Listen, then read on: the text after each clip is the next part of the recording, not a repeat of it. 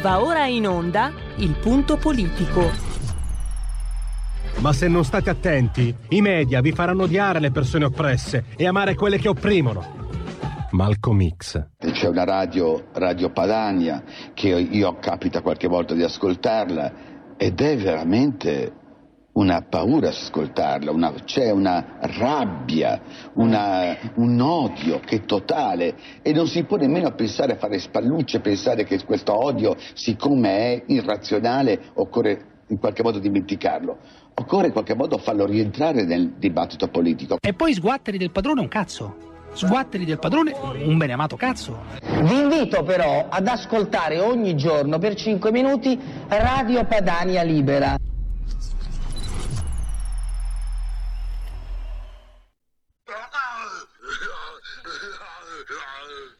Dunque, oggi vi parliamo del declino, il rapido declino di Joe Biden o Biden che dir si voglia.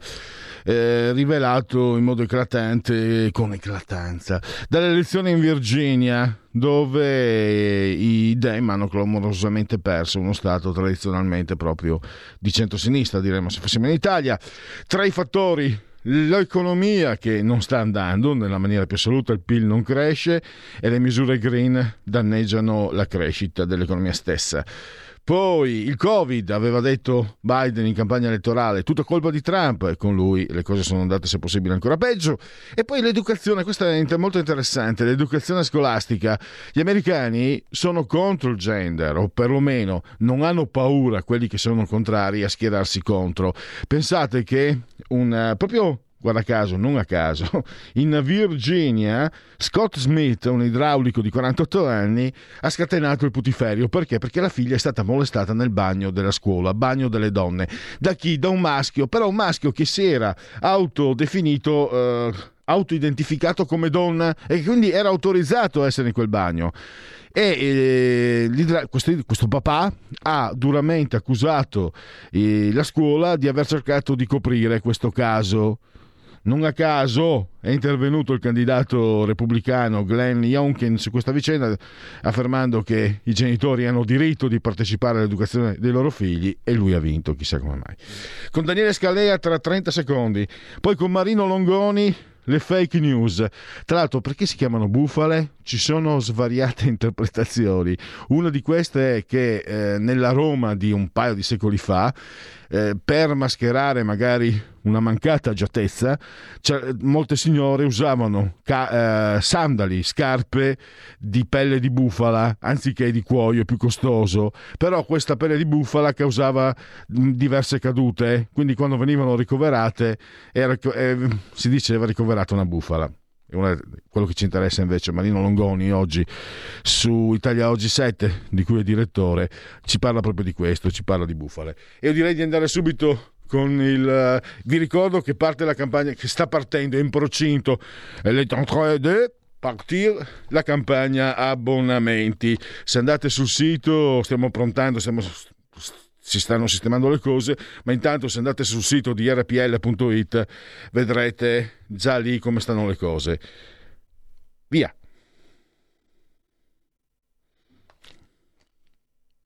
Chiamiamo pure Ah, è già in linea. Eh, Federico, ma, cioè, dimmelo che sei davanti, l'orologio avanti, eh, la macchina del tempo. Allora, intanto, bando le ciance. Daniele Scalea, che abbiamo eh, ospite e che ringrazio, abbiamo il telefono. Ciao, mm, direttore, presidente. Anzi. Ciao Pierluigi, ciao, ben ritrovato. Allora, 100 studi Machiavelli. Io vi, adesso metto in condivisione anche il suo articolo.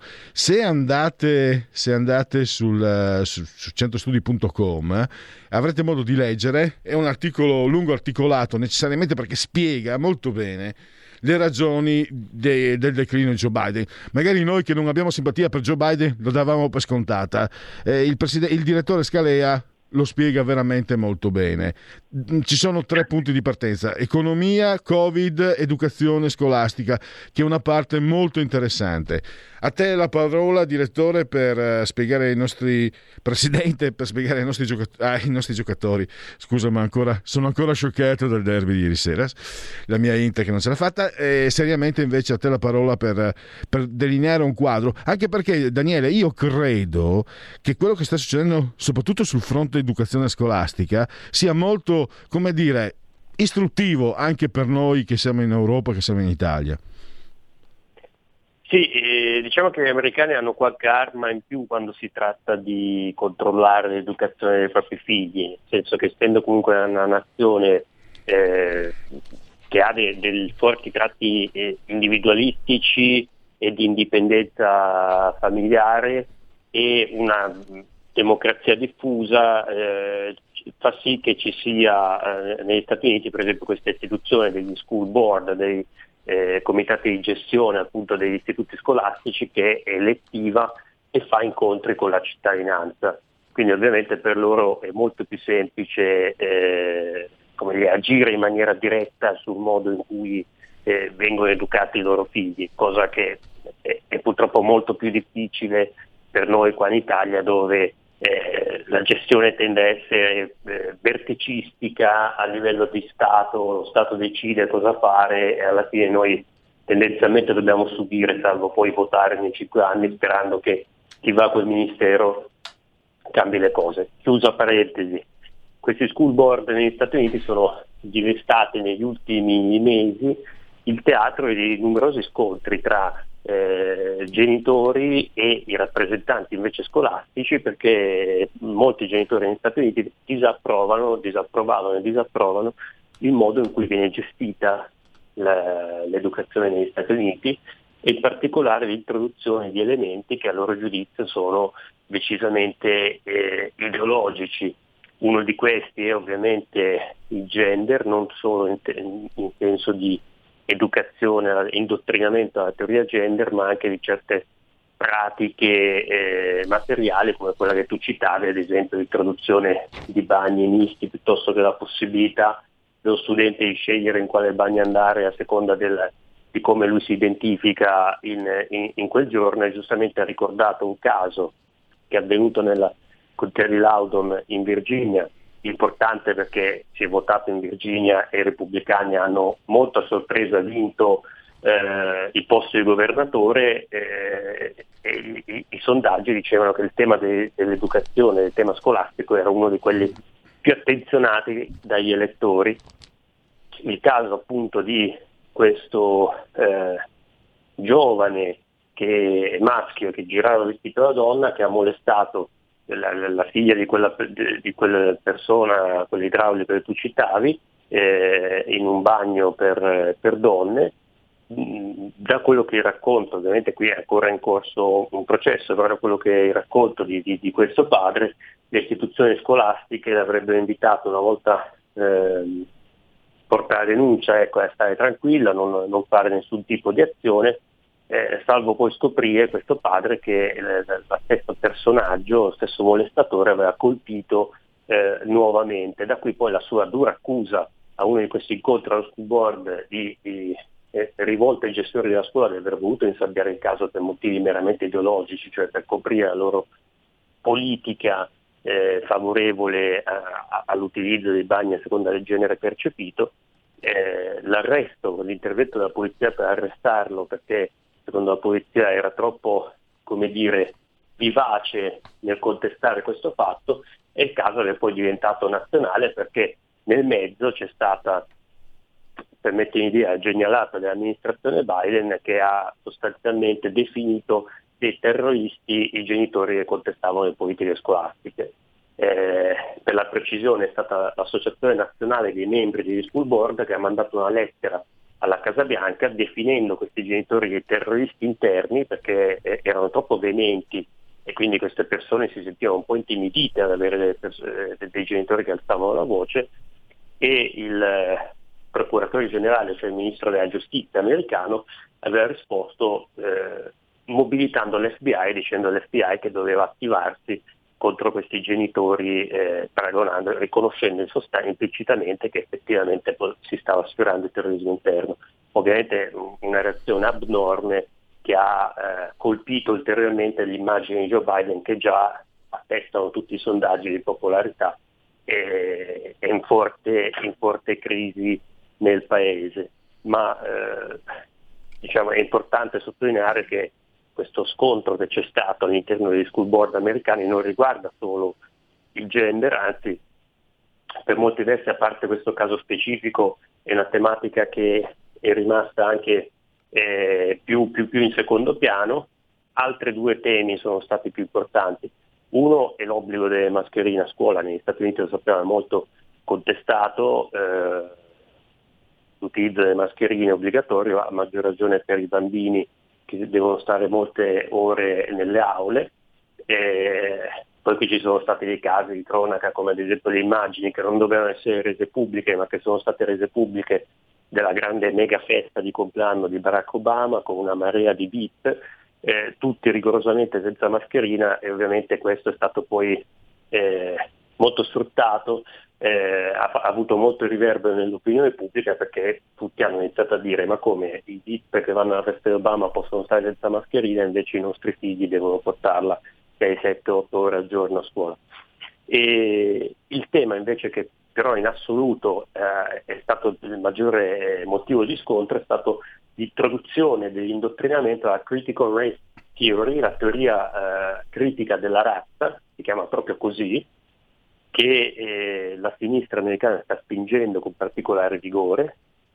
Lo stesso Joe Biden, il suo primo ordine esecutivo, eh, chiamiamolo decreto, è stato quello di dire che tutte le eh, le branche del governo federale dovevano ispirare la loro azione a questa teoria in sostanza, che in sintesi, detto proprio così in parole povere, statuisce che tutte le istituzioni occidentali, siano quelle economiche, siano quelle politiche, siano quelle sociali, siano quelle culturali, servono unicamente allo scopo di mantenere il predominio dei bianchi su, sulle minoranze etniche, cioè la cosiddetta teoria del razzismo sistemico.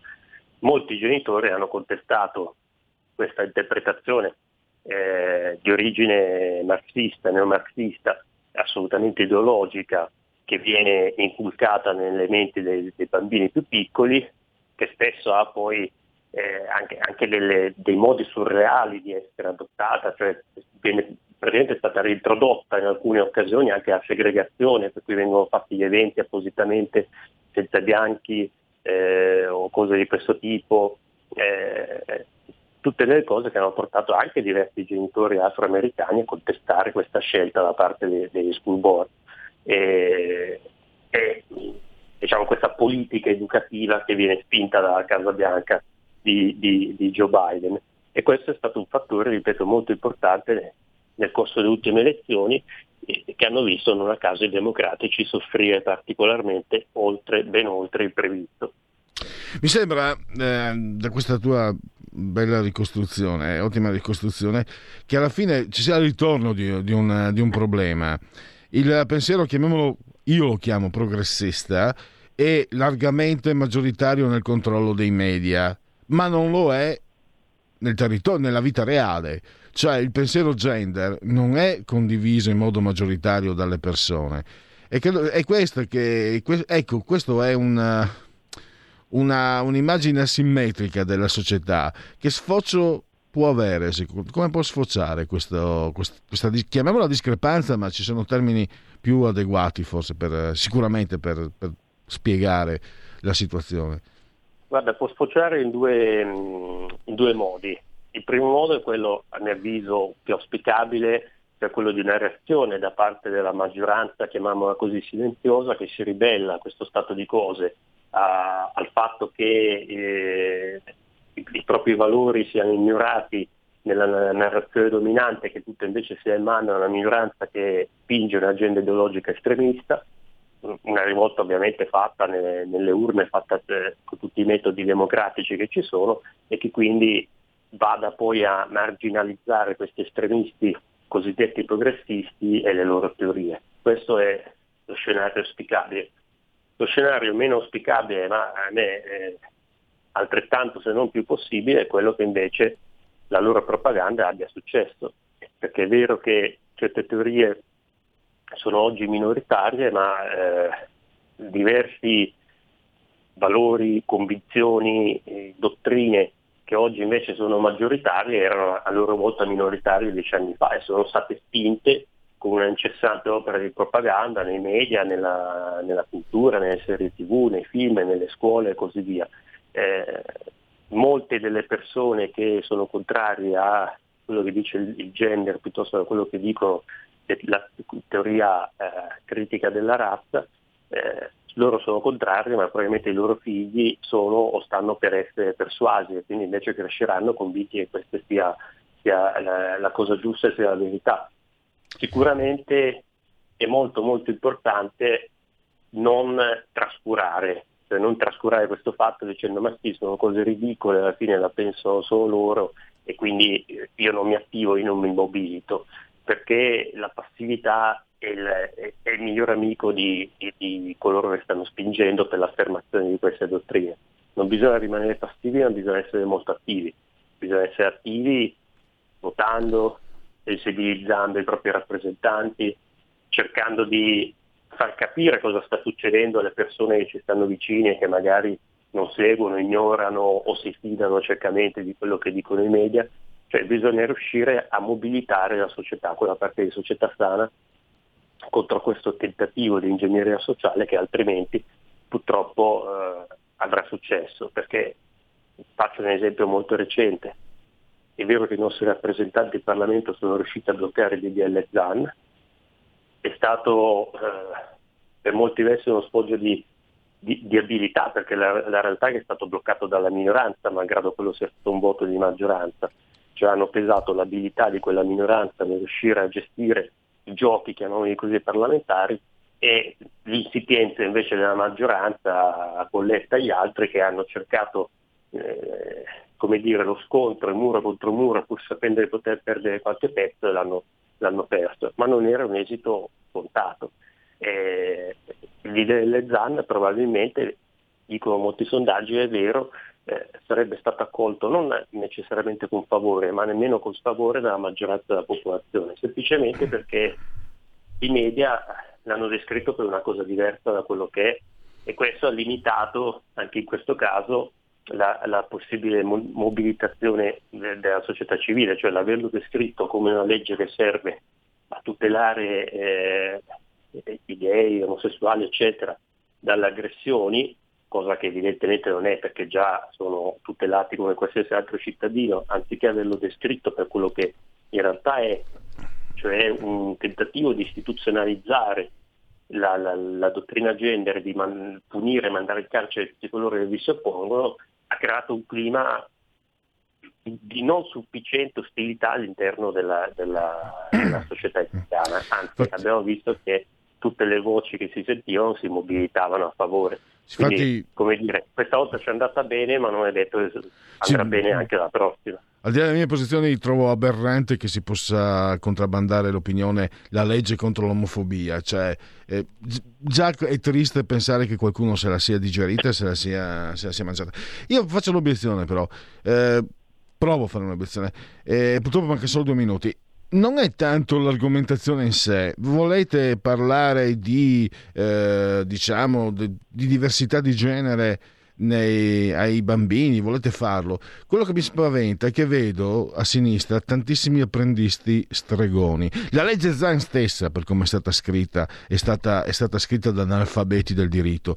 Mi permetto di dirlo anche se non sono un addetto ai lavori, ma posso arrivare a, a, diciamo, a dare un giudizio così tranchant. E anche io ricordo qualche anno fa, voluto dalla segretaria del PD di Trieste, eh, insegnamenti gender all'asilo una cosa oscena, una cosa fatta coi piedi. A me fa ancora più paura, eh, Daniele, che ci siano tanti apprendisti stregoni che maneggiano una materia molto delicata, ma che il primo pericolo sia la loro insipienza, la loro incapacità, la, lo- la loro anche cocciutaggine, la loro ignoranza, il loro basso livello intellettuale, cerebrale, mettici quello che vuoi. Mm, è una, mia, è una mia impressione che volevo scambiare con te. Purtroppo abbiamo solo un minuto e mezzo. Sì, diciamo che tutte le guerre ideologiche eh, eh, vengono condotte poi anche con la bassa manovalanza. La bassa manovalanza sono le persone che poi lo, la prendono in una maniera ancora più eh, grezza e sciatta di quanto in realtà non sia. E, e, con questo non voglio assolutamente nobilitare in nessun modo eh, la, la, teoria gender, diciamo quella parte eh, più intellettuale e più cosciente che, che la sostiene. Cioè, per me rimane un'aberrazione in tutto e per tutto, ma poi come sempre ci sono, più, più si scende diciamo, nell'albero di trasmissione di queste, queste dottrine verso eh, coloro che, che, che, la ricevono ai livelli più bassi, più ovviamente diventa, eh, diventa volgare, ma purtroppo non per questo meno efficace. No, purtroppo per questo mi sa paura è ancora più efficace. E, beh, è chiaro, Daniele, è chiaro che non, eh, personalmente non condivido, nemmeno io le trovo troppo le trovo eccessive, però pensavo che in mano magari a figure più capaci potessero nascere degli spazi di confronto. Daniele, purtroppo abbiamo terminato. Eh, Daniele, ovvero sia il presidente di centro, centrostudimachiavelli.com, se andate sul sito eh, trovate veramente molti molti articoli interessanti. Grazie ancora a Daniele Scalea, a risentirci a presto. Grazie a te, alla prossima. Mondo di Tarkus, Gabriele Manzini e Sandro Roda in un viaggio attraverso la storia della musica progressive dalla nascita alle nuove contaminazioni. Ogni sabato dalle 21.30. Solo su RPL, la tua radio. Stai ascoltando RPL. La tua voce libera, senza filtri né censura. La tua radio.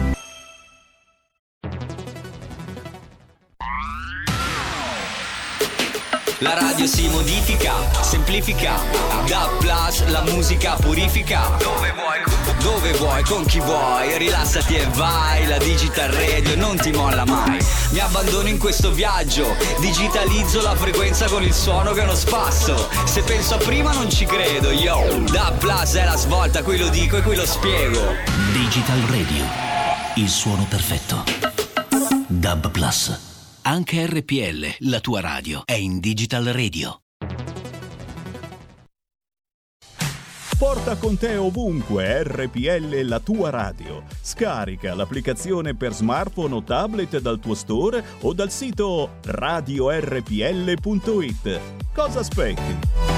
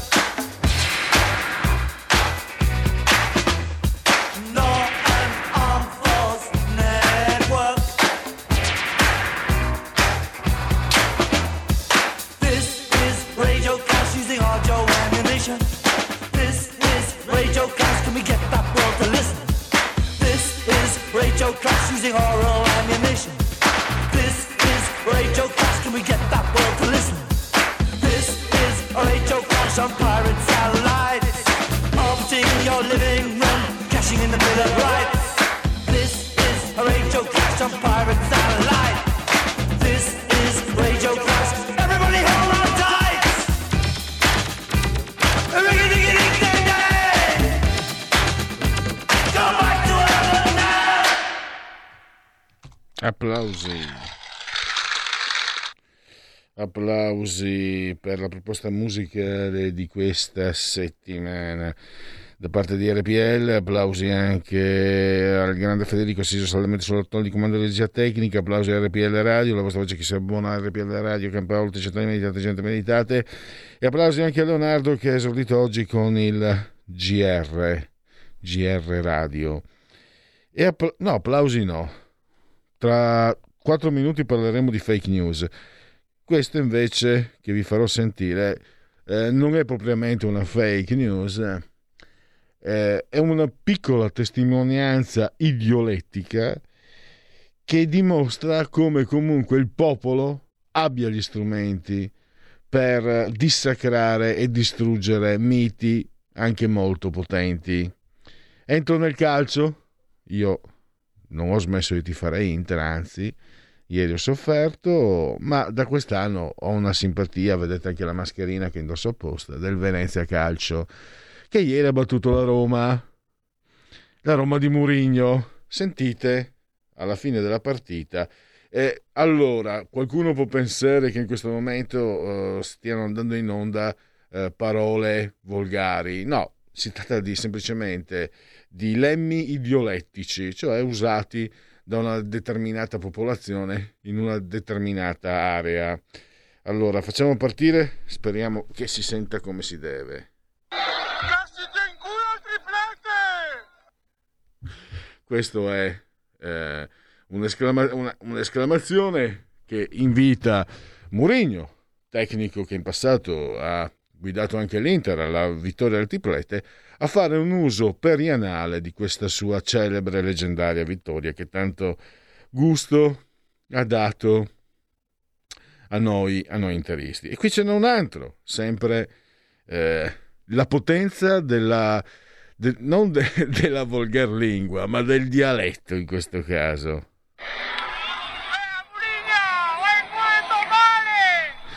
E questo, diciamo, mi riferisco eh, all'inglese. Questo si può in qualche modo equiparare al motherfuck you, tipicamente anglosassone e statunitense. Uh, addirittura abbiamo una telefonata. Pronto?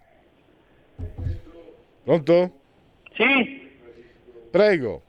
Ah, eh, sono Mimmo. Eccolo là, ciao. Ah, grazie. Senti, la settimana scorsa sono stati dati, i dati sulla disoccupazione.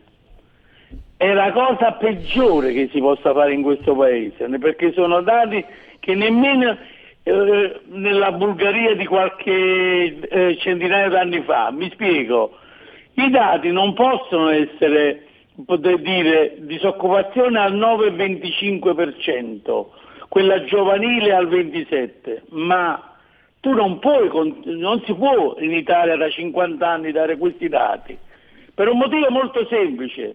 C'è il 3% di disoccupazione al nord e il 40% della disoccupazione al sud. È come il fatto dei polli, no? C'è uno che si mangia due polli al giorno da solo e, e, e 100 persone si dividono i due polli. Questi dati sono di una falsità incredibile, fanno capire che un paese. Ma l'Europa i 209 miliardi li ha dati solo ed esclusivamente perché il sud e le isole del sud eh, migliorassero questa, la loro condizione economica. Solo per quello, non è altro motivo. E nel momento in cui Salvini e Bonomi ci hanno messo gli occhi addosso e le mani sopra, a quel punto lì che senso ha dare questi soldi all'Italia? Ma che significato ha, visto che la Confindustria e Bonomi non hanno nessuna intenzione di investire al sud di questo paese? E allora di che cosa stiamo parlando? Di aria fritta? Spiegatemelo voi, io vi ascolto, come sempre. Grazie Mimmo, noi però adesso dobbiamo cambiare, grazie Mimmo, ascoltatore partenopeo, adesso cambiamo completamente argomento perché parliamo di fake news o di bufale. Ne parla soprattutto il uh, settimanale Italia Oggi 7 diretto da Marino Longoni, trovate in edicola o anche online, disponibile anche online tutta la settimana. Pericolo valanghe di bufale. Allora parliamone subito col direttore che è Marino Longoni, che abbiamo il microfono e che saluto e che ringrazio. Benvenuto direttore. Buongiorno a tutti. Allora, eh, diciamo, diciamo, questo, eh, partiamo da, da, questo punto. Tu specifichi che eh, ovviamente eh, sono sempre esistite le fake news, le bufale e potrei dirti, quando ero ragazzino, Marino, che io e altri amici, pur appassionati di calcio, ridevamo di certi titoli, soprattutto dei quotidiani sportivi, quando erano, molto esager- quando erano ridicoli se non esagerati. Quindi un certo tipo di esaltazione della notizia c'è sempre stato. Però adesso è, le- è, è l'era dei social network e qui cambia tutto, mi sembra. Qui cambia tutto sì, perché i social network vivono su meccanismi tali che incentivano le notizie false, cioè la, la, la, la, cattiva informazione finisce per cacciare la buona informazione. Perché? Perché la maggior parte dei social vive di click, cioè di visualizzazioni. Più visualizzazioni ci sono, più arrivano soldi di, di, di pubblicità.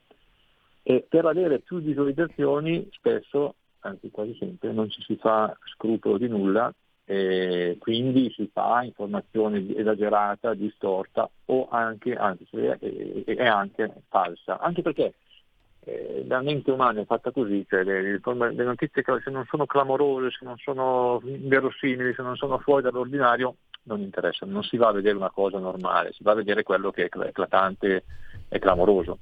E quindi si finisce per privilegiare effettivamente le notizie false, anche perché non c'è in realtà nessun controllo, non c'è nessuna responsabilità, non c'è niente di niente, internet è libero per definizione, quindi ognuno fa quello che vuole.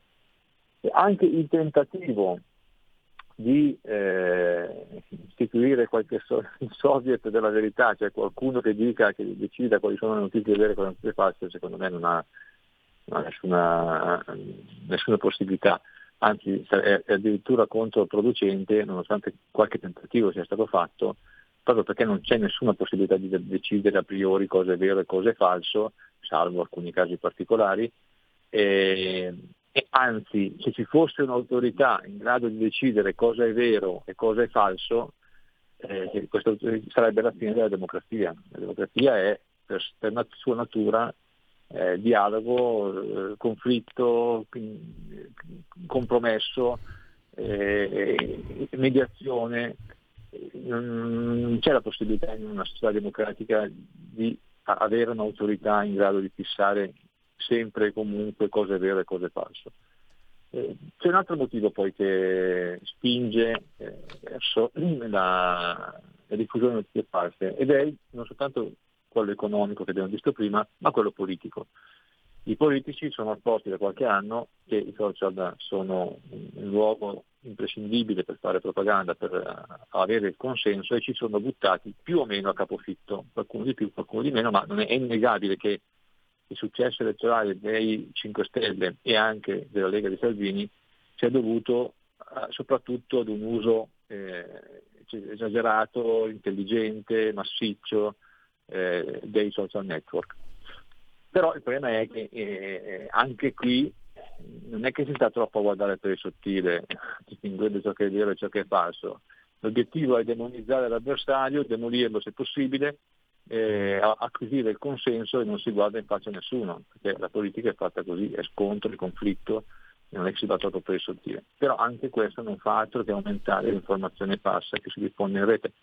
Poi succede che ci troviamo di fronte a fenomeni come quello dei Novax che a mio parere si nutrono eh, di un circolo di informazione viziata e non riusciamo a capire com'è possibile che persone ragionevoli, intelligenti, equilibrate, eccetera, eh, siano vittime di questo meccanismo distorto di, fatto anche da un'informazione distorta, per cui arriva a queste conseguenze eh, strani, insomma.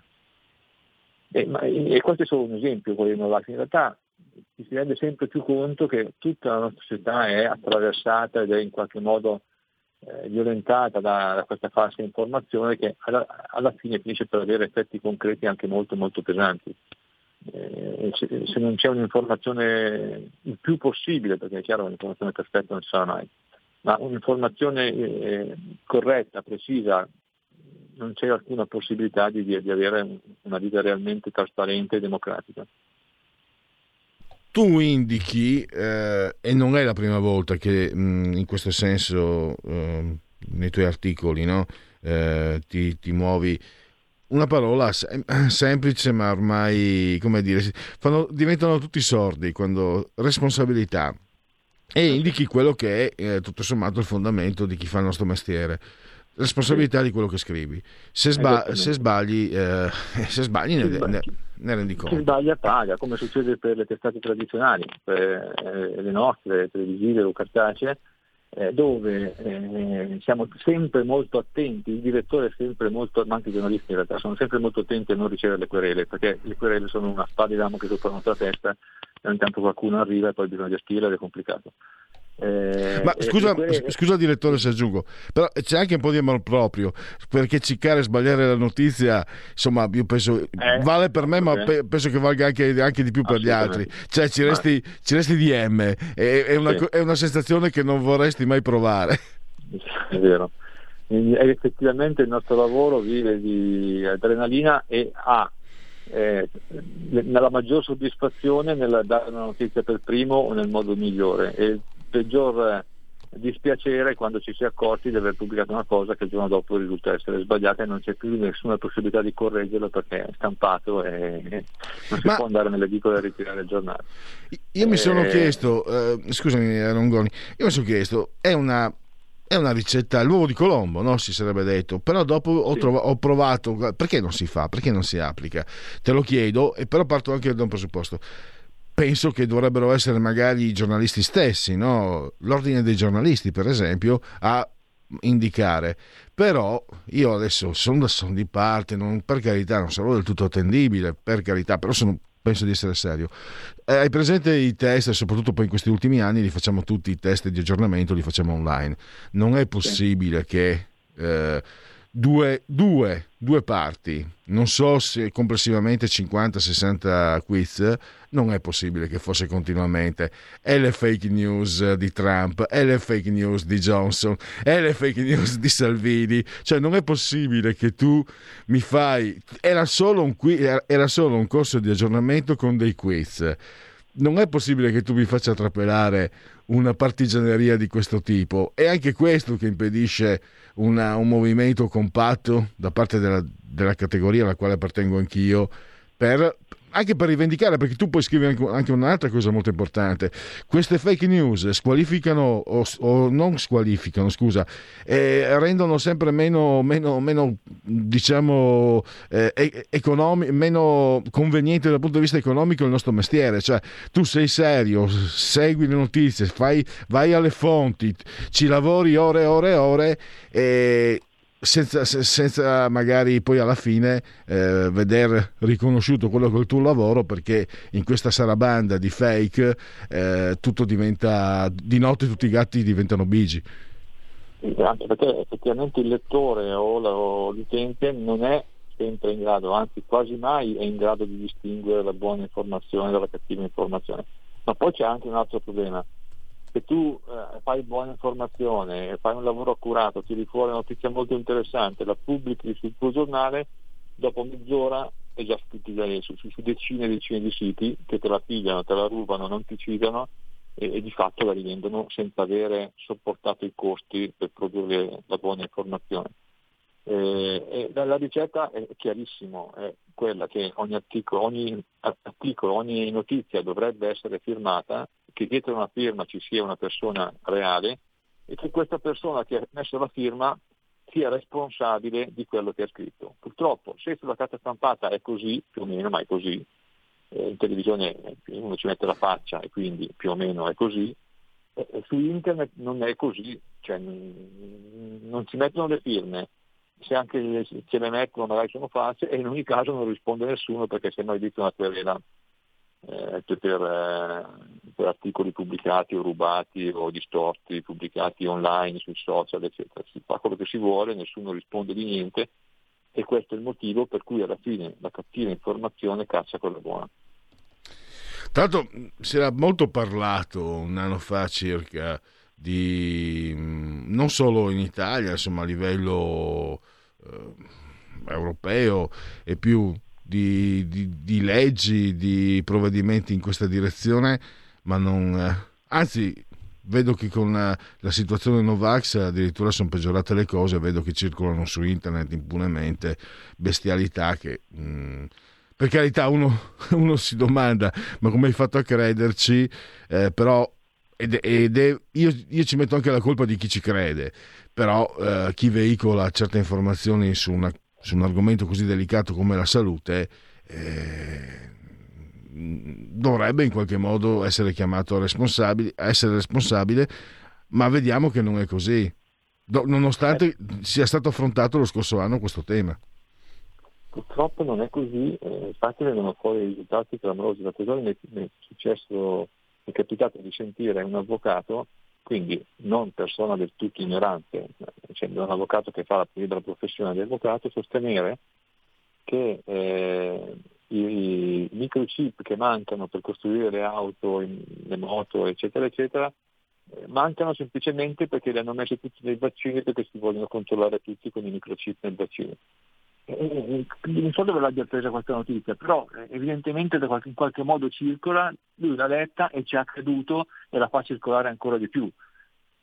E in questo modo io, tu dici certo, è responsabilità sua, ok, però deve anche tenere in considerazione che le persone quando entrano in un circolo, eh, in un circolo vizioso relativo a dei temi sui quali magari sono particolarmente sensibili, fanno veramente fatica, sempre più fatica a distinguere ciò, ciò, che è vero da ciò che è falso. E quindi finiscono anche persone eh, che, che sono istruite, che dovrebbero essere allenate a un ragionamento critico, alla, alla, dialettica, perché un avvocato fa questo di mestiere, finiscono per cadere nelle trappole dove non ti aspetteresti che, che, che possano cadere e ci cadono. Allora vuol dire che bisogna forse ripensare un pochino questa glorificata libertà di informazione. Va benissimo la libertà, io sono assolutamente d'accordo, però purché ci sia insieme anche la responsabilità, altrimenti si creano danni enormi. Eh, lo vediamo anche. Io intanto mi fermo, eh, ricordo anche che, che sul settimanale eh, c'è lo specchietto anche su Italia Oggi 7 dove vengono indicate per esempio tre fake, eh, il latte, gli oli essenziali e l'ozono che eh, combatterebbero il Covid, che ci farebbero evadere il Covid, sono tre tra le più diciamo gettonate fake in circolazione e, e dopo naturalmente c'è un'intera pagina dedicata a questo argomento, oltre all'editoriale di Marino Longoni, che ringrazio, che saluto e a risentirci a presto. Grazie a te, ciao. E allora, adesso Dunque, ditegli a Mimo che da 70 anni che si stanziano soldi per il Sud se li sono ciucciati. Io con l'esperienza e col tempo penso che i soldi se li sono ciucciati che quelli che ce li hanno. Eh, con la scusa ma- magari qualche pioggerella di tipo assistenziale clientelare più che, come dicono le cronache, eh, funziona di più al sud che al nord, però alla fine il grosso della ciccia se lo sono pappati, secondo me, eh, perché era una frase che, che, che estrapolavamo anche negli anni ruggenti del secessionismo più spinto. Chi usava il cervello, eh, tutti ce lo abbiamo, certe volte dimentichiamo di usarlo. Lo diceva, guardate che se ai meridionali fossero arrivati tutti i soldi della Cassa del Mezzogiorno, sarebbero tutti ricchissimi, vivrebbero di rendita, sarebbe, sarebbero un paradiso. Andremo anche noi a vivere al sud volentieri per vivere bene, invece evidentemente eh, molte persone meridionali hanno dovuto emigrare per sopravvivere. oppure si trovano con infrastrutture com- come gli ospedali che sono inqualificabili. Eh, sicuramente c'è la responsabilità di quello che succede anche da parte del cittadino che non vigila, questo è pacifico, però ci sono anche naturalmente situazioni più complesse. Ehm, dove, dove ci sono i soldi tranquilli, a noi non arrivano. Guardate le spese sanitarie, sia dove c'è un sistema che funziona come quello in Lombardia, sia dove c'è un sistema pubblico che non funziona come t- tipo in Calabria. A noi quei soldi non arrivano. E anzi, qui in Lombardia dobbiamo dire pure grazie perché funziona. Però i soldi vengono ingoiati, non certo da noi cittadini. Altrimenti, con i soldi che versiamo, avremo l'infermiera che ci segue da, da zero, a, da, dalla, dalla culla alla bara. Dunque, eh, diamo... Ah no, adesso a questo punto eh, mi ha fregato il lavoro, sì, il lavoro si fa per dire, eh, Leonardo, perché io di solito a questo punto leggo qualche agenzia, ma non vorrei spoilerare il notiziario di Leonardo, new entry di RPL, ma sempre, cioè, sempre più giovani, bene, bene, i bastoni della mia vecchiara qua. Insieme, eh, insieme non arrivate a fare la mia età, voi due. Terribile. E, che succede? Dobbiamo farlo parlare? Un anticipo? Dici una... Non vorrei prenderti in contropiede, Leonardo. Eh, una notizia in anticipo ce l'hai che puoi darci o manteniamo in riserva, non spoileriamo nulla? Sì, dai, ne, ne leggo una. Va bene? Eh, benissimo. Ok. Italia Viva, Renzi, 19.000 euro dai Bene- Benetton, un anno dopo il crollo del Mor- Ponte Morandi. Il caso del crollo del Ponte Morandi, costato la vita a 43 persone e la revoca della concessione di autostrade alla famiglia Benetton, si arricchisce di nuovi dettagli. Si scopre che, come rivelato dal Fatto Quotidiano, un anno più tardi, ai primi di dicembre, Matteo Renzi è intervenuto a un meeting sulle eccellenze Made in Italy, organizzata a Firenze dal signor Alessandro Benetton. Eh, la 21 Investimenti, società de- di Alessandro Benetton, ha versato a Renzi 19.032 euro come compenso per il suo speech. Eh. Cherchez l'argent. Anzi, adesso mi sa dunque, eh, siccome noi francesi avevamo a partire da, da, da insomma da Maigret eccetera nel Novecento abbiamo avuto i migliori gialli in circolazione eh? non è così c'è anche altrove però insomma Maigret è stato e c'era questa regola eh, chercher la femme quando c'era un giallo il movente il movente o anche addirittura l'assassino poteva essere la donna cioè ovviamente ehm, potrei, os- potrei osar dire che è un asineddo che la donna in questo caso eh, è una parte per il tutto, cioè il movente di sfondo eh, passionale. Ormai non è più così. Adesso mi sembra che dicano suivre, eh, suivre eh, l'argent, seguite i soldi. Quindi, anzi, eh, mi piace ancora di più, devo dire, anche se io amo la Francia e non eh, la cultura anglosassone, è ancora più bello, sono ancora più, più agile, più smart, follow the money, follow the money. E quindi vediamo. Ecco qua, se posso fare una notazione politica con Renzi, guardate, questa non è una notazione da leghista, anche se lo sono, ahimè, ormai, ormai no, dico ahimè perché ormai non ho più, non, eh, sono, sono, come dire, disadorno. Eh, non è da leghista, ma, ma Renzi è, una, è, è, davvero una lenza incredibile. Stavo guadagnando spazio e tempo per dar modo a Federico di aprire all'intervallo. E dopo c'è il notiziario, mi raccomando, di Leonardo.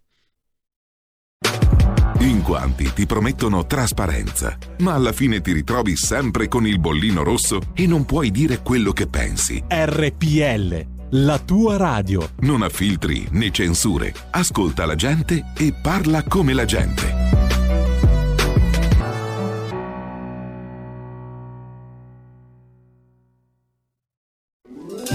Stai ascoltando RPL. La tua voce libera, senza filtri né censura. La tua radio. Notizie flash.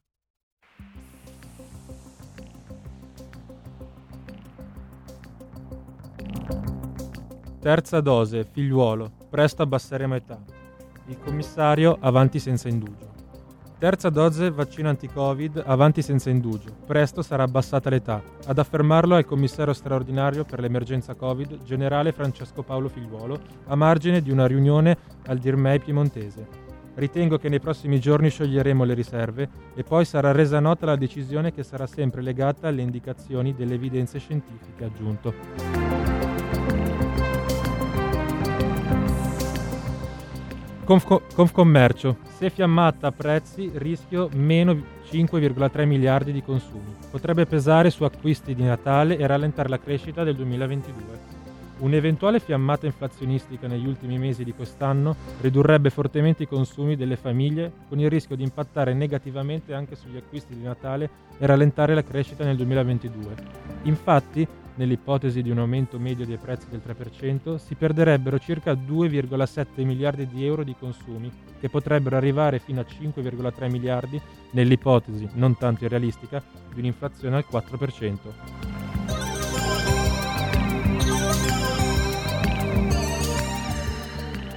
Assegno unico da marzo, da 50 a 180 euro, sale con tre figli.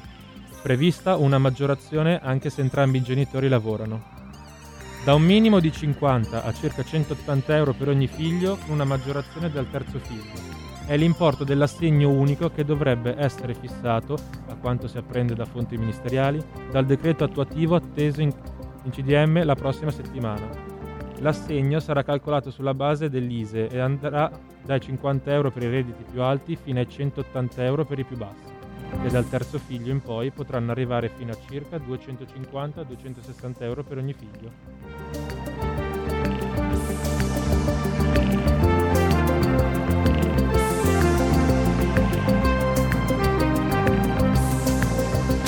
Porta con te ovunque RPL la tua radio. Scarica l'applicazione per smartphone o tablet dal tuo store o dal sito radiorpl.it. Cosa aspetti?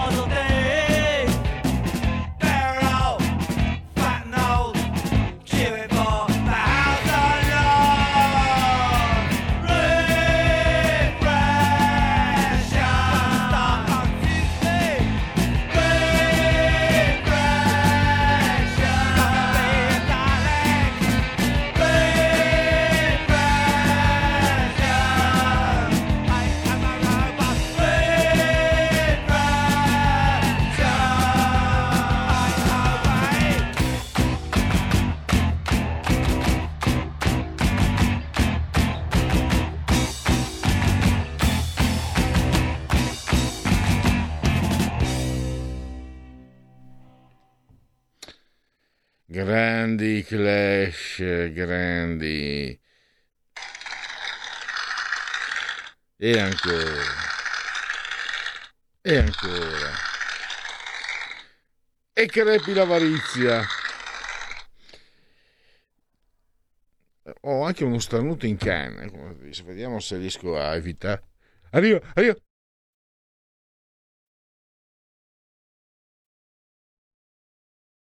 Non è il Covid, state lì, non è il Covid. E poi non, non, non passa attraverso il microfono della radio, tranquilli. Allora, seriamente invece mh, le rubriche, convenevoli formulaici, alle 17 ritorna l'ultima edizione del... È una nuova offerta della radio che arricchisce, arricchisce eh, le proposte a vostro beneficio, in questo caso GR, che è un po' insomma mancava un GR al quale cercavamo di sopperire noi, diciamo, dalla diretta, eh, ovviamente in modo non articolato come, come dovrebbe essere un GR vero e proprio. E, intanto però dai, Obama a Glasgow, già anche questa, Obama a Glasgow che dice il tempo sta scadendo, dobbiamo fare di più. Ma se, cioè, se parla come uno che fosse all'opposizione, cioè se hai fatto il presidente degli Stati Uniti per otto anni, ah beh, eh, d'accordo, eh, facciamoci prendere per il boffice poi eh, no questa ve la, ripre- sì, ve la riprendo solo semplicemente perché mi ha, mi ha colpito. Allora no Dagospia invece non fa parte della, delle notizie del notiziario quindi eh, no qui ci sono gli uomini nudi. Oh, oh, oh. Eh, poi ah no qua c'è Spadafora che mm, che ha rivelato di essere gay, l'ex ministro che aveva fatto disastri. Eh, ma si può dire adesso che adesso dichiarato di essere gay se uno dice ha fatto, ha fatto disastri quando era ministro dello sport e dice ah omofobo spero arbitri così non var la DL dell'Inter Beppe Marotta si scaglia contro la gestione arbitrale e i rigorini concessi le regole sono frutto di decisioni di gente che non conosce fino in fondo le dinamiche del campo. Anche Mourinho commenta la poca esperienza di chi prende le decisioni. Certe regole sono fatte per chi capisce poco di calcio, ma sono loro che decidono. Mu, Mourinho, Mourinho, scusami, ma te la sei andata a cercare con le tue manine. Mourinho, sei andata a cercartela con le tue mani. Mourinho, ecco qua le realtà diolettiche che demoliscono i monumenti soprattutto se ti trovi in laguna.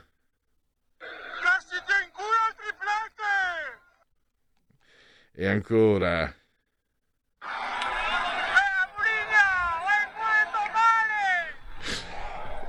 Smantellato un mito. Sì, perché quella sera del 22 maggio che è salito sull'auto di Florentino Persi invece di prendere l'aereo dove c'erano non so quanti migliaia, decine di migliaia di interisti a aspettarlo a San Siro. Eh, me la son piccata qua, si dice in Veneto, e quindi giustamente i veneti hanno, sono stati i veneti, secondo me, a sferrare un colpo mortale alla eh, effigie, all'immagine monumentale di Murigno, il filosofo da Setubal. Poi Osimen non è più una novità, ah, qui è l'editoriale di Mario Sconcerti, calcio, Zagnolo e Pellegrini tornano a casa, sempre calcio. Giustizia è sfatta, un latitante albanese arrestato l'anno scorso e condannato a 29 anni di reclusione per traffico di stupefacenti è stato scarcerato perché non era mai stato messo al corrente del procedimento a suo carico. I fatti risalirebbero alla fine degli anni 90 e nonostante le notifiche agli avvocati d'ufficio non gli fu concessa la possibilità di esercitare il diritto di difesa o chiedere un rito alternativo. Giustizia, giustizia fatta invece la rubrica dopo le 17, dopo il GR di Leonardo con uh, Alessandro Marelli, mi raccomando e eh, i convenevoli formulaici, i convenevoli formulaici che mi suggeriscono di ricordarvi che siete all'ascolto di RPL Radio in simultanea con noi quando sono scoccate le 16 e 10 insieme al grande Federico assiso sulla torre di comando di regia tecnica i Broncos anche, e anche insieme ai Broncos sospesi a 99 metri sopra il livello del mare. Poi, e i Broncos fermi lì.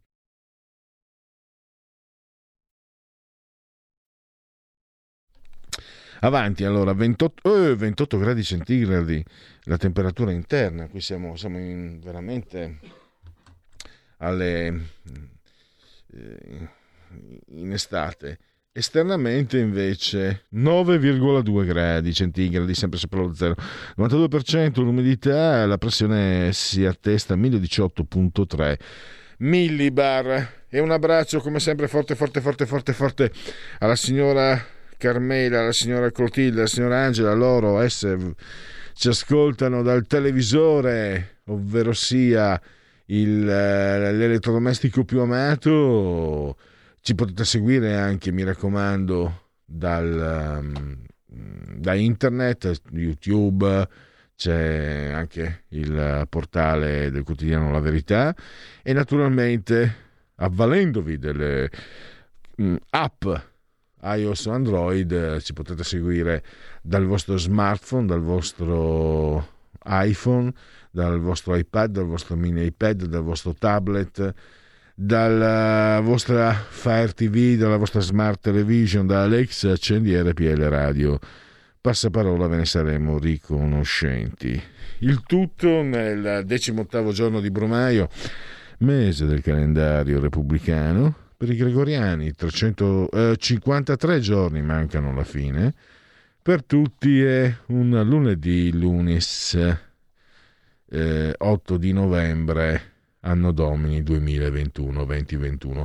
Per certi pignuoli e per certe pignuole, questa è la pronuncia, grosso modo, del eh, friulana, la parola del il termine per definire eh, la giornata del Basso Friuli, addirittura del Friuli eh, occidentale, non di là del Laghe.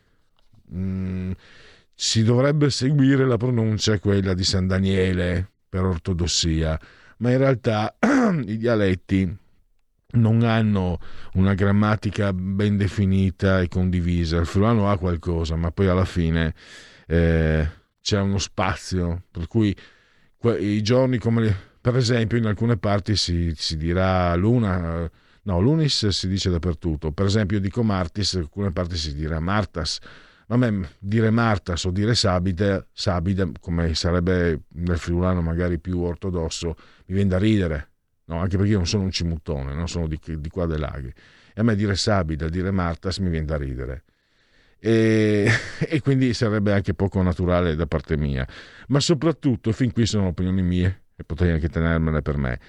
La eh, professoressa Gianna Marcato, da me interpellata dopo una lezione di mm, dialettologia all'Università Ca' Foscari di eh, Venezia, una trentina d'anni fa o giù di lì, proprio su questo argomento e proprio sulla lingua friulana nello specifico, sorrise e disse questa è una vecchia, eh, un vecchio pregiudizio, in realtà i dialetti o anche il friulano che sia una lingua eh, non sono contenuti in uh, ambiti precisi come per esempio la lingua italiana che è codificata, che, anche, che deve esprimersi anche in documentazioni ufficiali.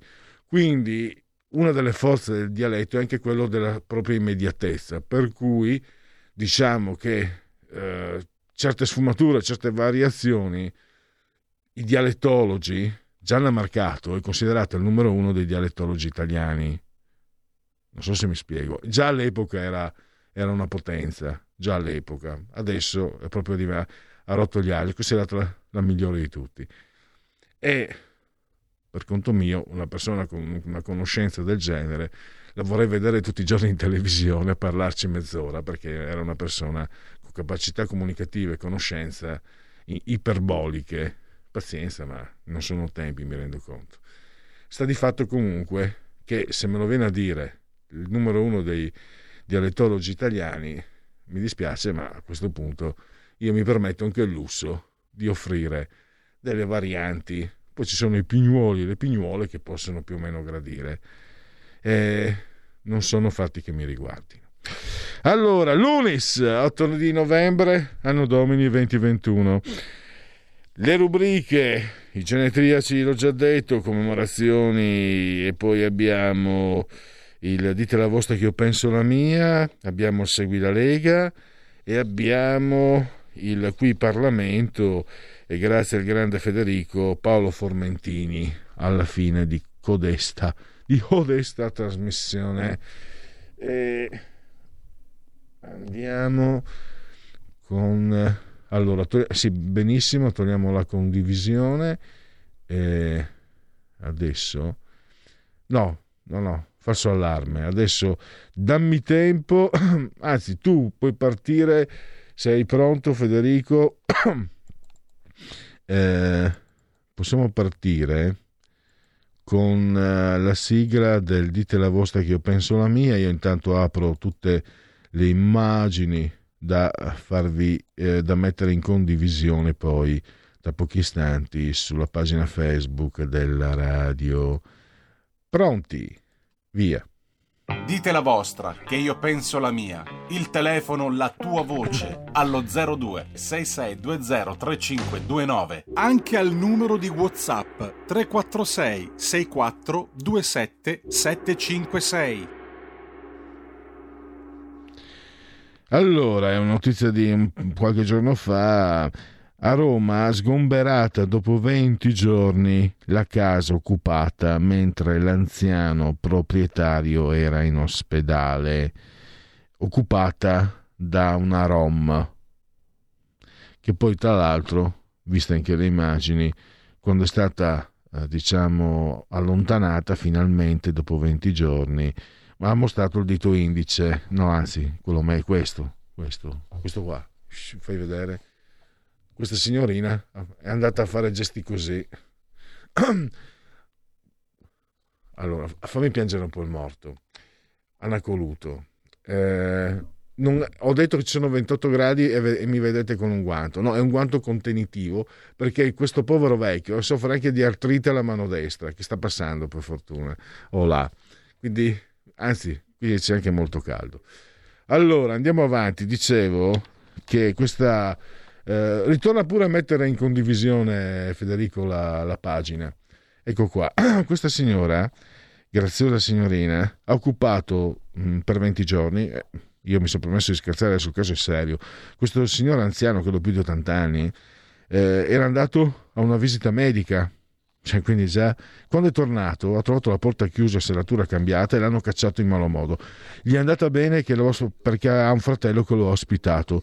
Quando è tornato, quando finalmente in Italia ci sono voluti 20 giorni per sgombrare l'appartamento, lo ha trovato completamente devastato da questa graziosa fanciulla. Zingara! Una volta si diceva dammi la tua... Ecco, avrebbe proprio voglia di dire dammi la tua mano zingara che poi ti metto in galera per 50 anni perché di fronte a un gesto di questo genere credo che umanamente non si possa non avere un gesto di furore nei confronti di questa zingara che ha occupato la casa di un anziano mal- malato che era andato a visitarsi e gli ha pure distrutta e ci sono voluti 20 giorni alle autorità italiane perché chissà Dio che non si debba toccare uno zingaro che occupa la casa di un italiano anziano e malato, non si può. Sì, mi, sto, sì, mi sono girati. E Comunque poi ho, ho, trovato modo anche di darvi delle proposte che vogliono essere in qualche modo ironiche. Ah, Diana Pavlovic ha già preparato contro l'anziano un esposto per violenze. Incredibile si possa sradicare chi era lì da 20 giorni. B. La Boldrini, in lacrime, ha preparato una lettera di scusa al popolo rom. Vi sono vicina in un momento tanto drammatico per la vostra comunità, notoriamente risorsa per il nostro paese. C. Enrico Letta sta già organizzando una manifestazione antifascista. Non bisogna mai abbassare la guardia, lo dimostra l'inqualificabile gesto da camicia nera commesso dall'anziano inquilino. D. Sergio Mattarella è andato in visita in un campo rom. Il capo dello Stato, hanno sussurrato fonti vicine al Quirinale, ha voluto dare un messaggio di serenità di fronte a timori non giustificati né giustificabili. E Oliviero Toscani ha voluto omaggiare i Rom recandosi nel loro campo per un servizio fotografico antirazzista. Quel vecchiaccio deve essere sicuramente un nonno di Salvini. Ehi, chi mi ha rubato il reflex? F. Mentre state cianciando di minuzie, i poveri migranti languiscono nelle cambuse degli yacht. Vorrete mica che Beppe, ONG, vorrete mica che Beppe Caccia vada a fare lo cameriere. Questo è lo, lo speaker corner del punto politico. C'è una telefonata, mi si dice. Vediamo chi c'è dall'altra parte della cornetta. Pronto? Sì, buongiorno Pierluigi, sono Antonello dal Veneto, provincia di Treviso. Ciao. Mi- intanto che ti ascolto, devo, devo però dissentire da una tua frase. Perché prendersela con la Rom nel caso dell'occupazione dell'appartamento? Ovvero i Rom, per concetto, hanno questo, quello che sappiamo che fanno nelle stazioni con i portafogli, eccetera. Io me la incazzo e mi arrabbio con le autorità italiane, con lo Stato. Ma com'è concepibile che se io vado a rubare un appartamento, un garage, quello che vuoi, devono passare 20 giorni perché quello che si è intromesso, che me lo ha occupato, venga cacciato via, per non dire qualcos'altro? Ma scherziamo ragazzi? Ma se io domani vado in Parlamento e rubo l'orologio al polso di Letta, se è un Rolex, mi mettono subito dentro. Non aspettano 20 giorni. È un furto in flagrante. Per cui, caro Pierluigi, sii più preciso su queste cose. È lo Stato italiano che deve essere inquisito deve essere denunciato per mancanza di intervento, ovvero omissione d'atti d'ufficio, come minimo. Il resto lo vedremo in qualche altra eh, faccenda che ci riserviamo di, di far vedere, a meno che non siamo tutti dei deficienti, perché a questo punto io vengo in via Bellerio, ti frego tutti gli uffici e le stanze e tu aspetterai 20 giorni per vedere il tuo ufficio libero. Ti pare, Pierluigi? Non c'è altro da aggiungere, ti ringrazio. Eh, ringrazio Antonello dal Veneto, provincia di Treviso. Non c'è lo Stato e c'è anche un clima di un certo tipo, perché vedete se per esempio a qualcuno scappasse detto, che sia giornalista, politico, magari sui social, se qualcuno scappasse detto eh, a questa zingara riserverei il trattamento, la, la aff- affiderei questa zingara ai poliziotti del caso Cucchi, che è una frase oscena, eh, orrenda finché volete, no? ma è una frase che magari nasce anche dalla suggestione di vedere un anziano privato del suo alloggio, malato, no? E vedere anche le reazioni, perché qui ho messo una foto in condivisione, ma ho visto anche dei filmati, continuava a prendere per il culo, a fare i gestacci ai poliziotti, alle persone che erano lì. E se qualcuno anche sull'onda di un'ira molto profonda proferisse una frase di questo genere, per una parte dell'opinione, diciamo quella che comanda, minoritaria ma comanda, il colpevole diventerebbe l'autore di una frase come questa, mentre alla zingara chi se ne impippa, chi- soprattutto chi se ne impippa della- dell'anziano privato della- del proprio alloggio da questa zingara. E questo è il clima, questo è il clima. C'è una telefonata, mi si dice. Pronto? Pronto? Sì, buongiorno. Buongiorno. Telefono da Pordenone. Sì, prego. Pronto? Sì, prego, parli. Eh, ciao. Ciao Nini. Sì, Volevo dirti, volevo dirti che le zingare non ce n'era una sola, ce n'erano quattro, anche cinque. Eh, sì, grazie allora. E quindi sì, chiaramente non, eh, non agiscono, non agiscono uh, in, in, in, maniera solitaria come, come, è prevedibile. Va bene, andiamo, andiamo avanti. Allora. Ah no, non c'è, il GR è a, a cadenza oraria. Quindi, allora, i genetriaci, ricorrenze e commemorazioni non li facciamo adesso, ci, ci prendiamo più calma. Eh, vediamo, vediamo, ecco qua c'è anche l'Italia sono anch'io, Diana Pavlovic, attrice Milano. E, e qua Enrico Letta col pugnetto alzato che non si può vedere. E qua invece ho messo Sergio Mattarella quando lo scorso anno per timore di razzismi anti, anticinesi andò in una scuola. Poi è esplosa la pandemia, sono morte 132, 132 mila persone, e è successo quel che è successo, e non diciamo nessuno che abbia ricordato che questo signore, che come ministro della difesa ha negato per anni l'esistenza del problema del pericoli dell'uranio impoverito, è stato uno di quelli, come Scarsi e come tanti Andrea Scarsi, eccetera, la Gismondi, quella che ha Gismondo, quella che ha la rubrica quotidiana sul Fatto Quotidiano, che dicevano che il virus era, erano dei Novax, insomma, come... Eh, ma io cosa vi devo dire?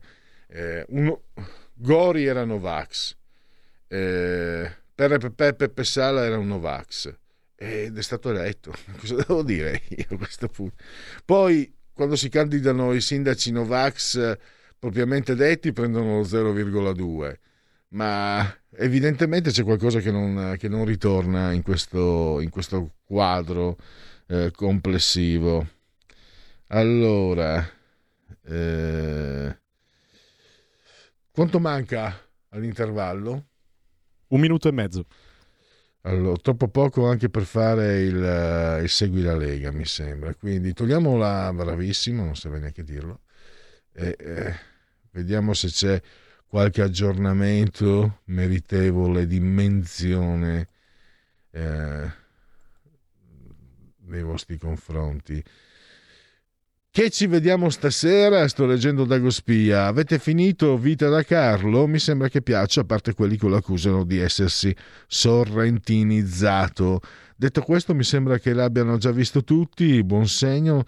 Nella notte vi segnalo Rivelazioni di un maniaco sessuale al capo della squadra mobile. Grande titolo. Stracultissima, stracaultissima la commedia di e con Pino Quartullo le donne non vogliono più con Lucrezia Lante della Rovere, Francesca Reggiani, Antonella Ponziani. L'Italia ha rischiato di eh, vincere pure la maratona di New York. L'azzurro Eyob Faniel, figlio di due partigiani che si sono conosciuti combattendo nella guerra per l'indipendenza dell'Eritrea, prova a far saltare il banco e chiude terzo. Un italiano torna sul podio 24 anni dopo Stefano Baldini. È l'unico europeo ad aver chiuso tra i primi tre nell'ultimo decennio. La mattata di Faniel, dopo una decina di chilometri, alzato di colpo il ritmo, è cosa fa più paura di mostri fantasmi? L'autovelox. Intervallo. Hai sentito? Le radio italiane si mettono insieme per amore. Per amore della radio. Una grande storia meritava uno straordinario futuro. Nasce l'app Radio Player Italia. 140 stazioni in una sola rete. Scegli la tua preferita e ascolta il suono perfetto del digitale. Gratis, senza registrazione, senza interruzioni. Compatibile con tutti i device. Naviga, esplora e scopri l'universo dell'audio. Ti sorprenderà. Scarica Radio Player Italia. Il futuro batte con la radio nel cuore. Anche RPL è disponibile su Radio Player Italia.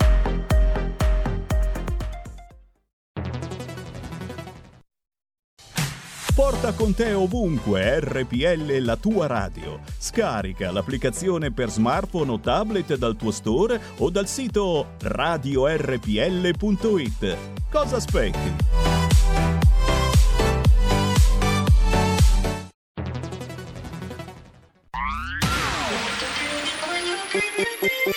un suono così non l'hai mai sentito baby. Da Plus molto più di quello che credevi. Programmi, musica, multimedialità. Da Plus suono nuovo di alta qualità. Digital Radio, il suono perfetto, DAB Plus. Anche RPL, la tua radio, è in Digital Radio. Stai ascoltando RPL. La tua voce libera, senza filtri né censura. La tua radio.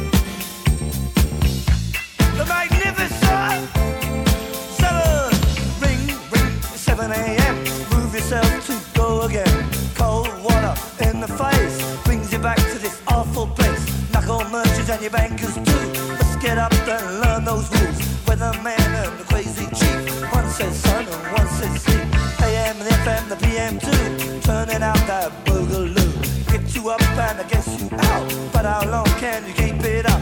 Give me Honda, give me Sonic, so cheap and real phony. Hong Kong dollar, Indian cent.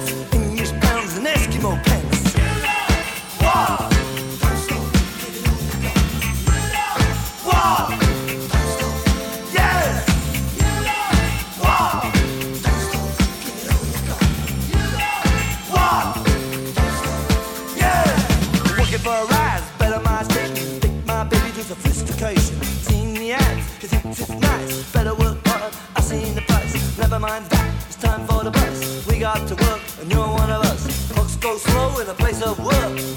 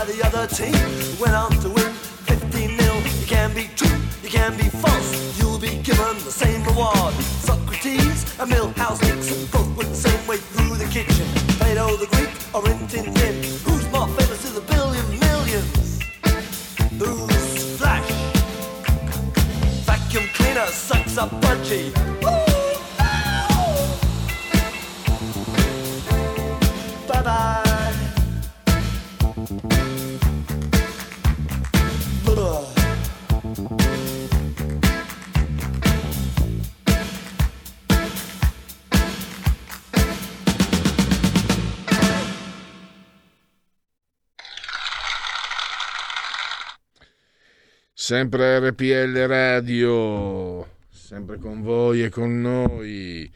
Dunque, andiamo avanti. Allora, eh, tra poco le rubriche che ancora vi dobbiamo. Partiamo con eh, Segui la Lega, seguiamola. Segui la Lega è una trasmissione realizzata in convenzione con La Lega per Salvini Premier.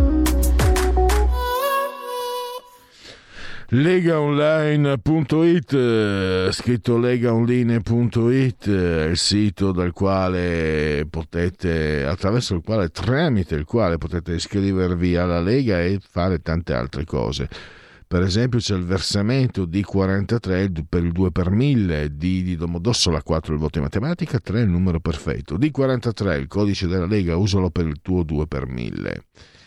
E poi ancora per iscrivervi, Intanto c'è, grazie, oltre 4 milioni di firme raccolte e ben 9 regioni favorevoli, via libera dalla Cassazione ai 6 referendum giustizia, grazie scrive il sito Lega Salvini Premier, legaonline.it.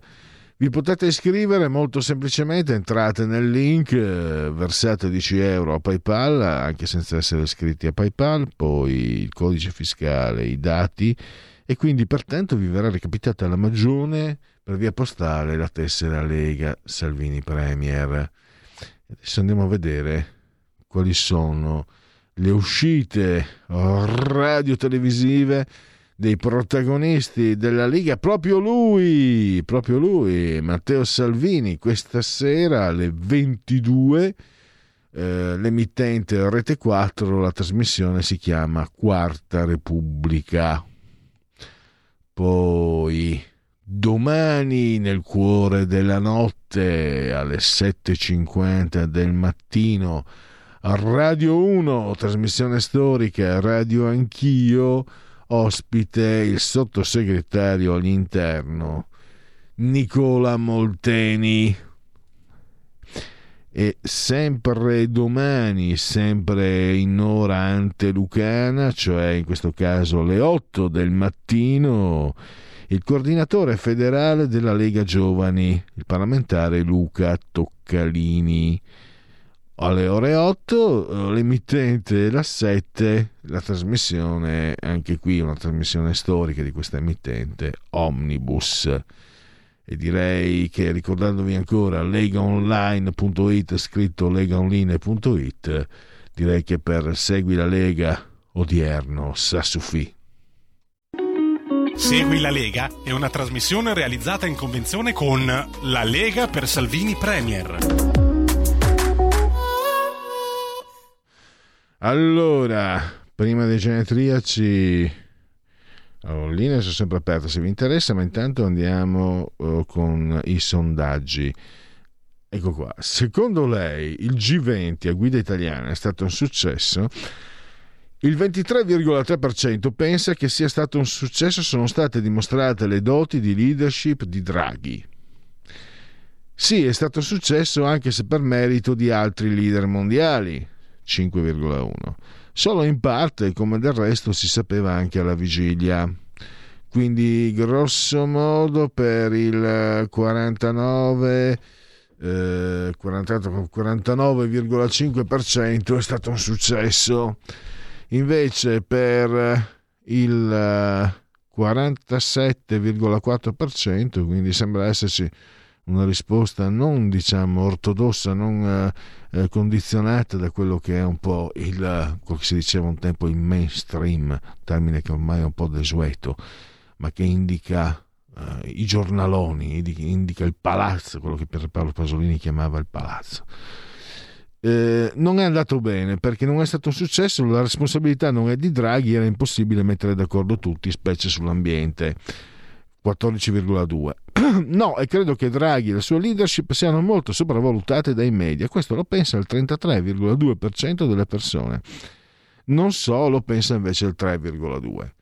Eh, leviamo la condivisione, ne apriamo un altro, intanto c'è una telefonata. Pronto?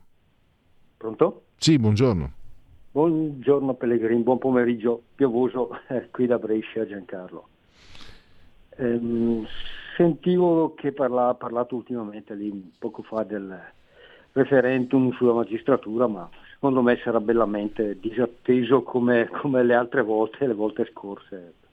Non se ne farà niente, neppure con quello del, sull'autonomia, anche se Maroni aveva provato da governatore a, a, ad ottenere qual, qualche, qualche, cosa in più dai soldi del residuo fiscale che diamo a Roma tutti gli anni, la Lombardia, ma tutti veramente disattesi, sono un po' pessimista.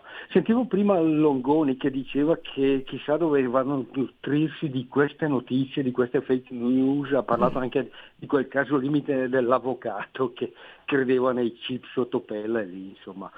Um, ho un amico l'estate scorsa al quale è morto il papà, ho letto il necrologio, gli ho telefonato, ormai lui vive da anni in Argentina e vive e lavora là eh, che anche lui, anche là mi dice sono molte persone contrarie a queste direttive, insomma eh, fa parte un po' di questi Novax, qui sono, contestano un po' tutte queste direttive che prendono i vari stati per contrastare un po' questa influenza cinese.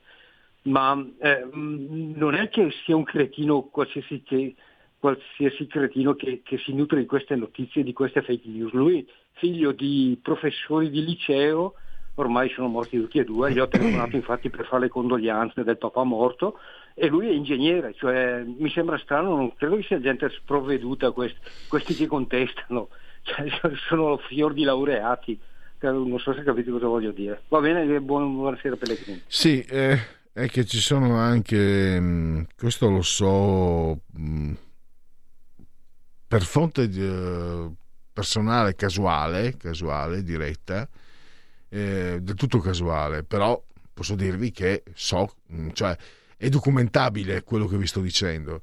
Avete presente le fattucchiere, i maghi, eh, anche quelli in televisione, eccetera? Signori, e molti loro clienti sono avvocati, medici, laureati, eccetera. Perché voi cosa pensate? Che un titolo di studio cosa sia? Una laurea, come ha detto qualcuno, un cretino laureato è un cretino specializzato. E quindi eh, conta il medium, conta per dirlo anche con, Marsh, con eh, sì, Marshall McLuhan, conta l'emittente e anche il ricevente. Ma se il ricevente è un cretino, eh, può essere eh, o è predisposto alla cretineria, può essere anche ben vestito, può essere anche bello acconciato. Cioè, se un laureato mi dice, mi dice che, per esempio, un magistrato mi dice che nei, anche se lui poi non lo disse esplicitamente in questo modo, era una metafora, era metaforico, disse, scrisse, ha scritto un libro questo magistrato per dire che nei vaccini ci mettevano uh, l'acqua delle pozzanghere, intendendo dire che ci mettevano porcherie. Eh, ma un magistrato me l'ha detto. Eh, allora Me l'ha detto un magistrato, è vero? No, è una fesseria. E casomai costituisce un aggravante che l'abbia detto un magistrato. E poi alla fine, io ho questo pensiero, caro mio Federico, i Novax. Allora, i casi sono due. Faccio anche dei nomi. Gavrilo Princip, Amatore Scesa, Renato Curcio. Se sono realmente convinti, questi signori, che sia in atto un, uh, un, crimine contro l'umanità, un crimine gi- eh, gigantesco destinato a sopprimere decine di milioni di persone, costoro hanno l'obbligo morale di, di, o di entrare in clandestinità o di commettere gesti eclatanti, perché è l'unico modo per convincere altrui che le tue posizioni abbiano fondamento. Perché se io vedo in molti ti vedo immolare la vita, posso pensare che mi do, faccio delle domande. Mi faccio delle domande. Probabilmente se sono un fanatico esaltato, come succede magari anche il terrorismo islamico, eccetera. Però è, diciamo che è un modo per esprimermi il tuo convincimento. Ma se non lo fai, se ti limiti a far circolare, caro mio Novax, certe fesserie che mi arrivano, perché ho amici Novax, perché nasconderlo, che mi arrivano via, via WhatsApp, eccetera, eccetera, significa che sei un capriccioso che vuoi convincere gli altri di un tuo capriccio, che non sei del tutto convinto di quello che mandi in giro, altrimenti non lo manderesti in giro sperando che qualcuno magari ci caschi come ci sei cascato tu, e quindi che sei semplicemente una persona, mm, una persona che non funziona, insomma. Pronto? Buongiorno, sono Marino. Buongiorno. Buongiorno. Io non mi meraviglio tanto per quanto, tornando al discorso della, della zingara e quello che è successo, visto che viviamo in un grandissimo campo profughi a disposizione dell'Unione Europea a cielo aperto, quindi queste sono cose diciamo, che stanno nell'ordine delle, della situazione, però non dovrebbero succedere. E per quanto riguarda invece il fatto, sai, tu mi hai convinto sul fatto inutile fare politica pro vax, no vax, ognuno la pensa come vuole. Però riguardo alla questione mh, di, di, quelle cose che si sentono sui vaccini, tipo su BioBlue, che, che, tante cose che non stanno in cielo in terra, una mi ha fatto particolarmente ridere anche perché mi dispiace che sia stata detta da una persona che ha un certo livello culturale, adesso non ricordo di cosa fosse laureato, specializzato, okay. aveva detto che in, non su un altro, in un altro contesto, in un altro consesso, avevo sentito dire che mettevano i microchip nei, nei, nei, nei vaccini e te li inoculavano. Io mi occupo di elettronica da qualche anno e proprio nei circuiti integrati. Io quando ho sentito una cosa del genere non so se, se mi sono messo a ridere o a piangere, anche perché un microchip in un liquido ti garantisco che cappa ben poco. Niente, ti saluto Luigi, ciao. Ciao Marino, io ricordo Adesso credo fosse il famigerato Montanari, ma non Tommaso Montanari, quello definito l'ardoso da Sgarbi, era un medico che aveva forte proprio su BioBlue e adesso mm, non vorrei incrociare eh, memorie perché sto parlando di un anno e mezzo, di più di quasi due anni fa. Mi ricordo che all'inizio della pandemia costui rilasciava interviste nelle quali diceva che il, che il virus non esisteva. 132.000 morti, ma non sono morti per il virus, sono morti perché gli andava di morire in più. E soprattutto c'è una, una, una cosa agghiacciante e vedete, si parlano delle terapie intensive, diceva questo professore. Ripeto, um, ritiro nome e fonte perché vado a memoria, so di averlo visto. Mi è stato girato anche da un'ascoltatrice via email che ho insultato pesantemente perché a me queste cose non, le, non puoi permetterti di farle.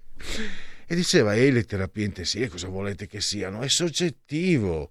Per esempio a me non, le terapie intensive mm, è una cosa da niente. Poi quando tutti hanno capito cosa siano le terapie intensive ha cambiato registro.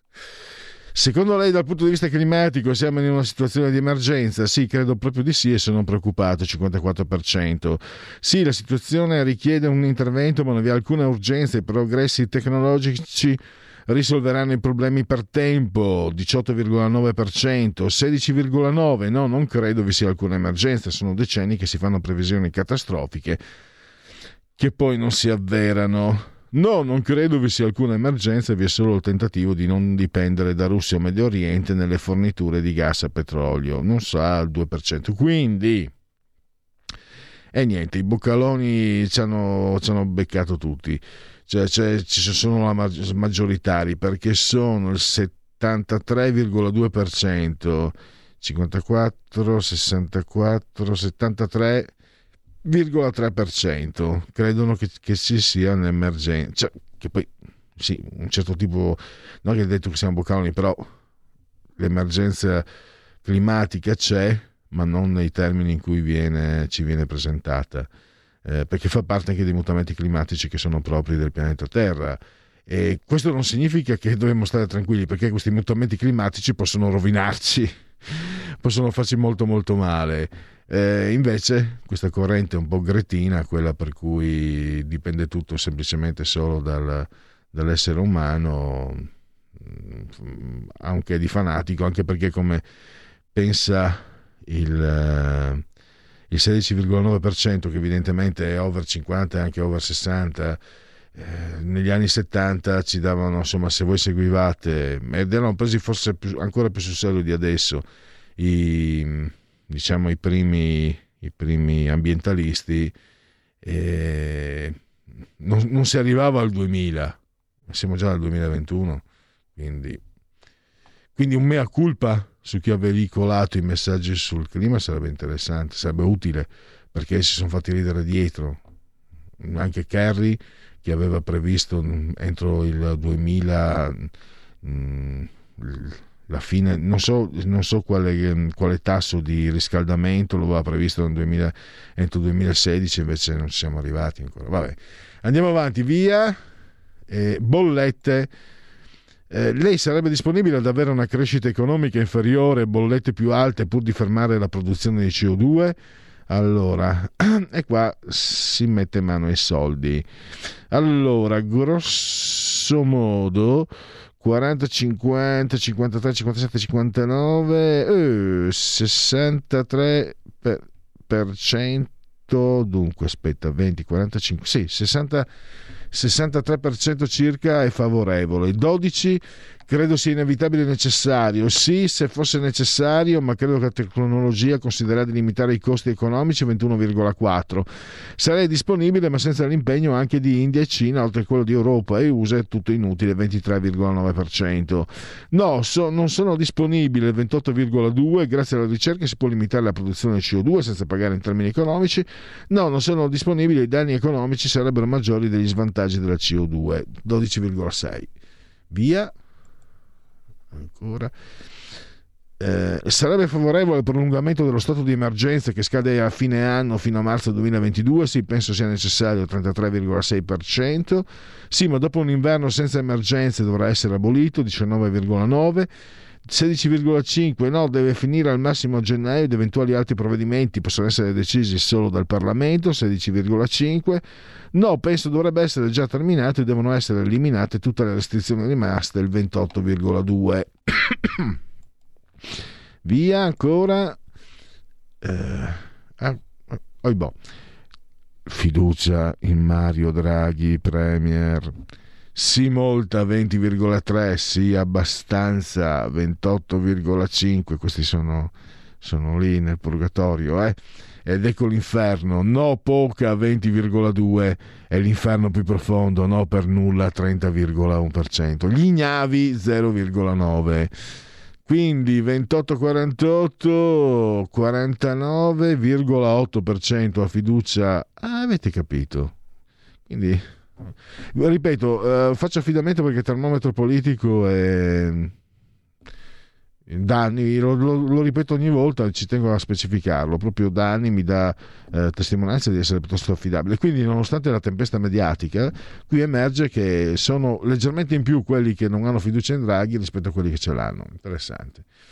E poi abbiamo le intenzioni di voto secondo Tecne, eh, secondo termometro politico 20,9 Fratelli d'Italia, il PD 19,9, Lega 19,7, 5 Stelle 15,4, eh, Forza Italia 7,2, Azione Calenda 3,2, Italia Viva Renzi 2,6.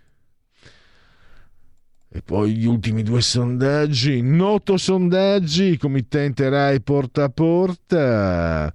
Allora, Fratelli d'Italia 20,5, PD 20, Lega 17, 5 Stelle 15,5, Forza Italia 7,5, Calenda 4,5, Italia Viva 3. Seremos. E andiamo con l'ultimo sondaggio. Questo è Tecne, il borsino dei partiti. Eh, 20,3 Fratelli d'Italia, pari merito con il PD. La Lega 18,5, 16 5 Stelle, 7,6 Forza Italia, Calenda 3,7 e Renzi 2,3. E Seremos. Eh, dunque, adesso andiamo unplugged con eh, i genetriaci del 18 giorno di Brunei, mese del calendario repubblicano per i gregoriani, trattasi eh, del eh, meno 53 giorni alla fine, brr, per tutti è un 8 novembre, ovvero sia l'unis anno domini 2021-2021. Teofilo Folengo, Merlin Cocaio quando mancano i pur sangue fanno trottare anche gli asini. Dracula di Bram Stoker, Jane Sex, regista, a piedi nudi nel parco, la strana coppia. Christian Barnard, il, credo sia stato il primo medico a, a essere autore artefice di un trapianto di cuore e disse la montagna è come l'istruzione, quanto più alta l'ascesa, tanto più esteso il panorama. Bella storia. Franco Bignotti, disegnatore di valore, scomparso precocemente, Casa Bonelli soprattutto, Zagor, Mister No, ragazzo nel Far West, Piccolo Ranger, Martin Mister, lui era bresciano di origine, avevo conosciuto anche intervistato, era della Lega, un suo nipote credo, tantissimi anni fa, per la Padania, per il giornale eh, Fabien Maurice Marcel Alain Delon. Eh, Alain Delon, dai, non serve dire altro. Virna Pieralisi, Virna Lisi, bella sempre, purtroppo scomparsa.